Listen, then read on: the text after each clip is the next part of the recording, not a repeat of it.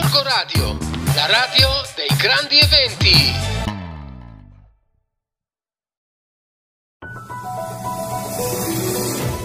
Buongiorno ai lettori del settimanale Radar, buongiorno agli ascoltatori di Gorgo Radio. Sono Stefania Culurgioni. Stiamo attraversando un momento difficile. Papa Francesco ha detto di non perdere la speranza. Il filosofo Umberto Galimberti ha detto che siamo di fronte all'inaspettato, pensavamo di controllare tutto, invece non controlliamo nulla nell'istante in cui la biologia esprime leggermente la sua rivolta. Su questo numero di Radar vi raccontiamo la vicenda di Nadia, 46 anni, ingegnere, sposata, mamma di un bambino di 11 anni, che è stata ricoverata per Covid e poi dimessa.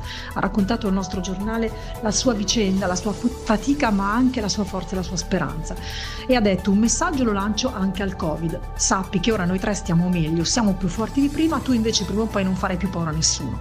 Ma abbiamo raccolto anche la testimonianza di una giovane infermiera di 30 anni, Erika Arianna Capobianco, che lavora al San Raffaele. Lei ci ha raccontato che lavora al reparto chirurgia insolvenza dell'ospedale, ma quando a marzo è scoppiata la pandemia è stata mandata da un giorno all'altro al pronto soccorso in prima linea e dice l'impatto è stato fortissimo, il pronto soccorso stava per esplodere, finivano le barelle, finivano le bombole di ossigeno, sembrava di essere in guerra. Trovavi a dare aiuto a persone con fame d'aria che non respiravano.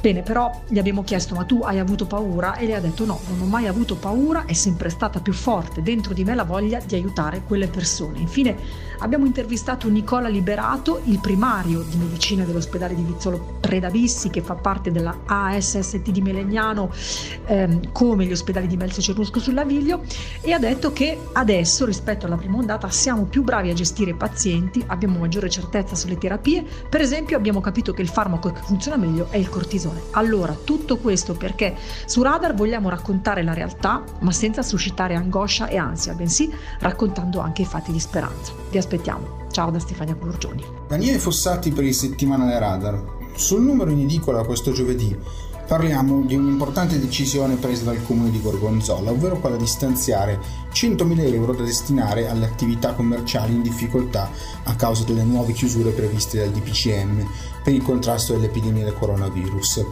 Eh, questi 100.000 euro eh, sono uno stanziamento importante, annunciato settimana scorsa in Consiglio Comunale, ma probabilmente la cosa ancora più importante di questa intera vicenda è il fatto che i capigruppo sia di maggioranza sia di opposizione collaboreranno direttamente con la giunta per decidere come distribuire la cifra.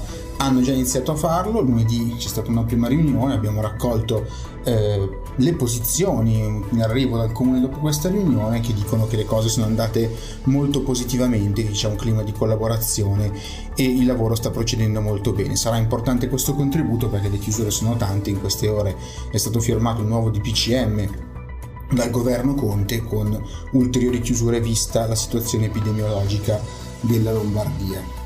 Sempre dal Consiglio Comunale, un altro spunto interessante, Radar già a settembre che aveva parlato dell'addio eh, turbolento dell'S di Olimpia alla sede di via, di via Roma e di via Mazzini, la sede Olimpia che si è portata via un pavimento inlaminato e alcune lampade, il comune ritiene di doverle avere indietro, la sede Olimpia vorrebbe essere pagata, una questione che potrebbe anche finire con una lite tra le due parti. Il comune è convinto di avere le carte in mano e di poter riavere il pavimento e le lampade senza dover sborsare un euro.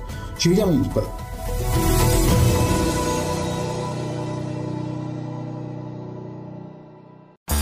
Gorgo Radio, la radio dei grandi eventi.